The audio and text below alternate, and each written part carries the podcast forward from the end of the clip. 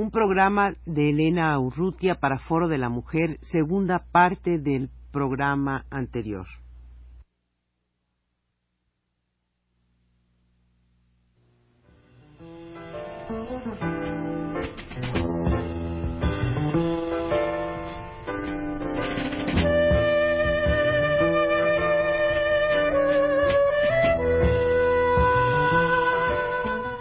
Foro de la Mujer.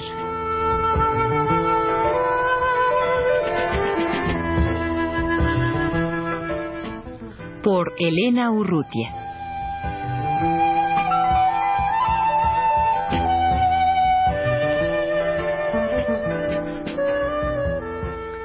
Doy ahora lectura a la segunda parte del texto Dos maneras de ser viejo, cuya primera parte leí en este mismo espacio hace ocho días. Me pareció perfectamente natural que me pidieran, a mí, que no soy ni una gerontóloga ni una vieja todavía, escribir algo sobre la vejez. Y me pareció natural porque si bien no tengo nunca presente que a esta edad mía mis abuelas fueron con, seguridad consideradas como viejas, desde hace ya algunos años, no sé cuántos con exactitud, dejé de pensarme como si fuera eterna. Hay que vivir como si fuera para siempre, escribía Schopenhauer. Y es cierto, sin ningún esfuerzo se vive así, como si fuera para siempre, hasta el momento en que se entromete esa idea de caducidad, de temporalidad que una vez admitida ya no hay forma de quitársela. Creo que es entonces cuando deja uno de ser joven, cuando la madurez se abre ante una recta que lleva sin remedio a la vejez. Mis abuelas he dicho, aunque en verdad solo a una conocí y tengo de ella un recuerdo maravilloso. Era todo lo opuesto a las demás viejas. ¿Por qué no puedo usar el término vieja, viejo, sin sentirlo como algo insultante? Era, como digo, todo lo opuesto a las demás viejas que pueblan mi niñez y que el recuerdo fija con ciertos rasgos característicos. Olían a rancio y daban siempre la impresión de ser parásitas y dependientes. Está la tía de Lupe, hermana de su papá, que vivía con toda la familia y de tarde en tarde hacía las veces de chaperona de alguna pareja próxima a casarse.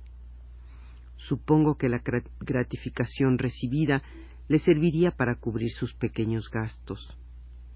Y la tía Beba, hermana de su mamá, que vivía también con la familia de Lupe desde tiempo inmemorial, yo siempre la recuerdo ahí, recluida en una habitación que protegía de miradas indiscretas su parálisis y retraso mental, y en la que pacientemente era atendida por dos viejas sirvientas consagradas a su servicio. Y la tía de Paz, Cuca, que nos vigilaba en el camión del colegio ocupando con su corpulencia no uno sino los dos asientos delanteros. Mis tías vivían, y todas, no sé por qué, en la colonia Santa María y en la San Rafael, que emergen en la evocación como barrios venidos a menos.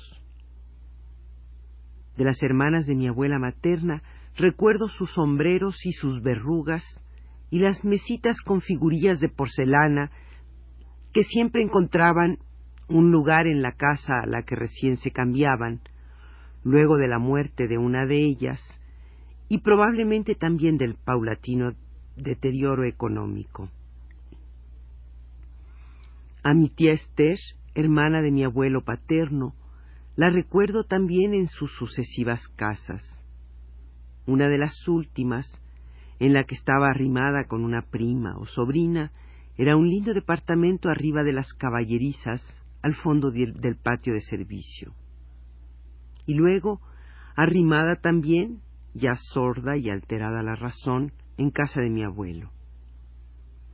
No obstante la enorme diferencia de edades, me hablaba como si fuéramos condiscípulas y hubiésemos compartido experiencias escolares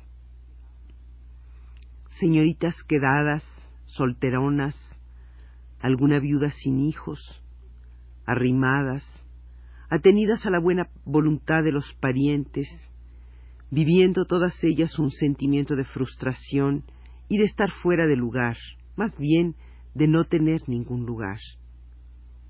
Casi ninguna con recursos propios, encarnando esa expresión tan decimonónica de pobres vergonzantes, y definitivamente ninguna preparada para sostenerse a sí misma.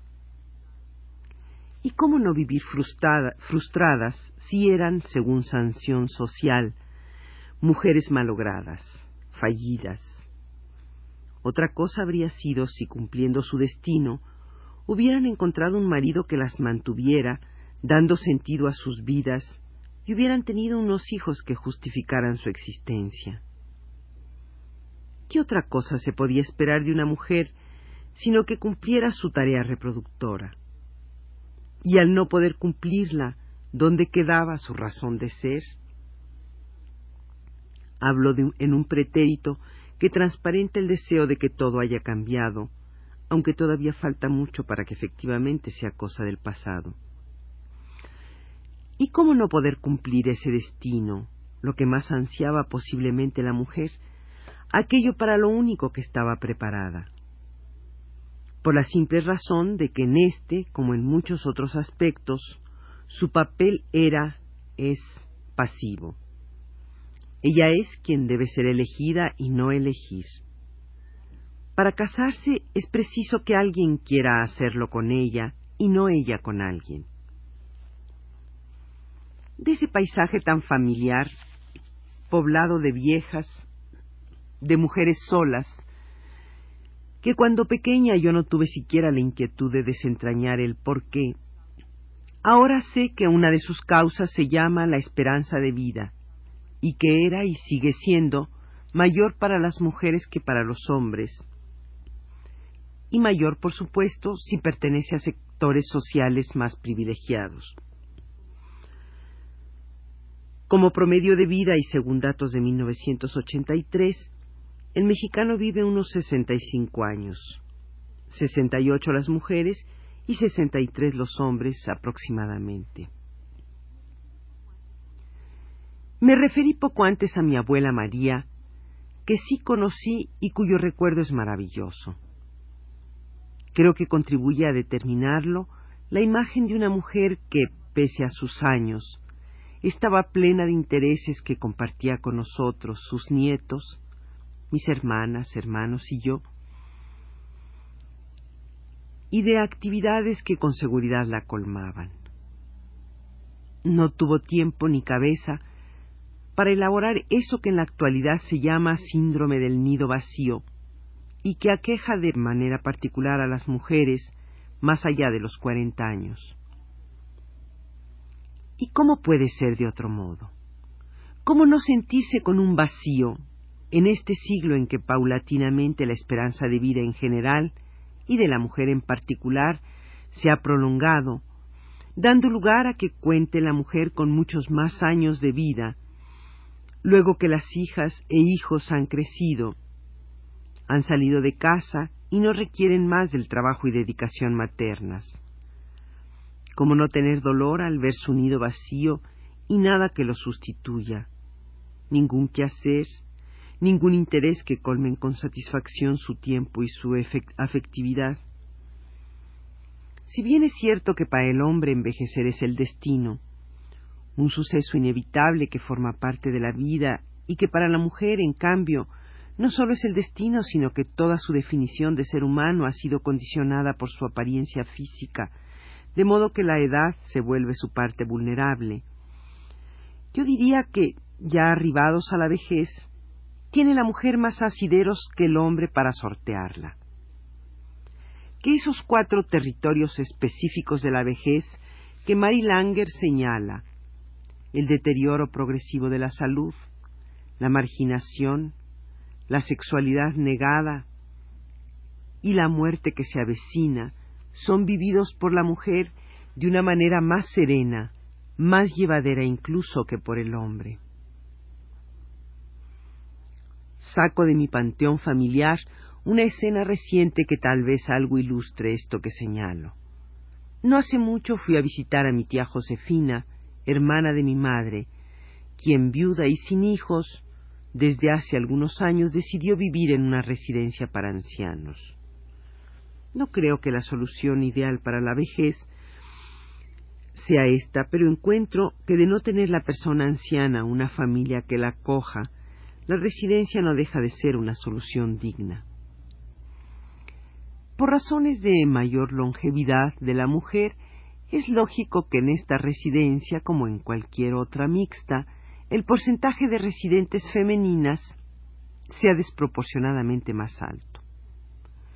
Y es sorprendente la diferente adaptación a sus condiciones de vida de estos hombres y mujeres mucho mayores de los 65 años que se tiende a señalar como el umbral de la vejez.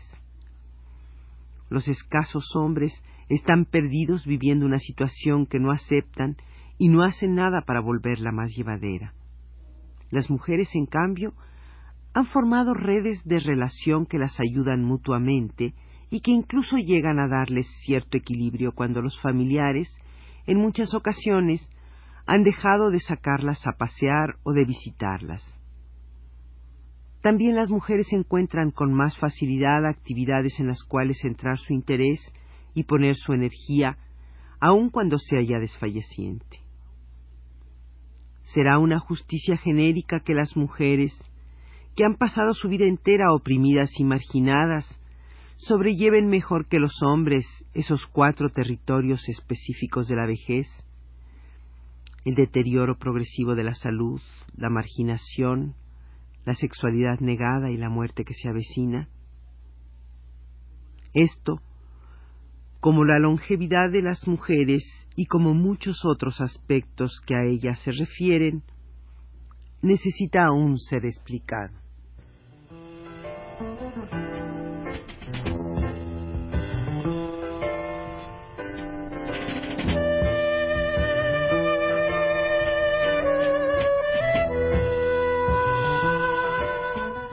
Foro de la Mujer.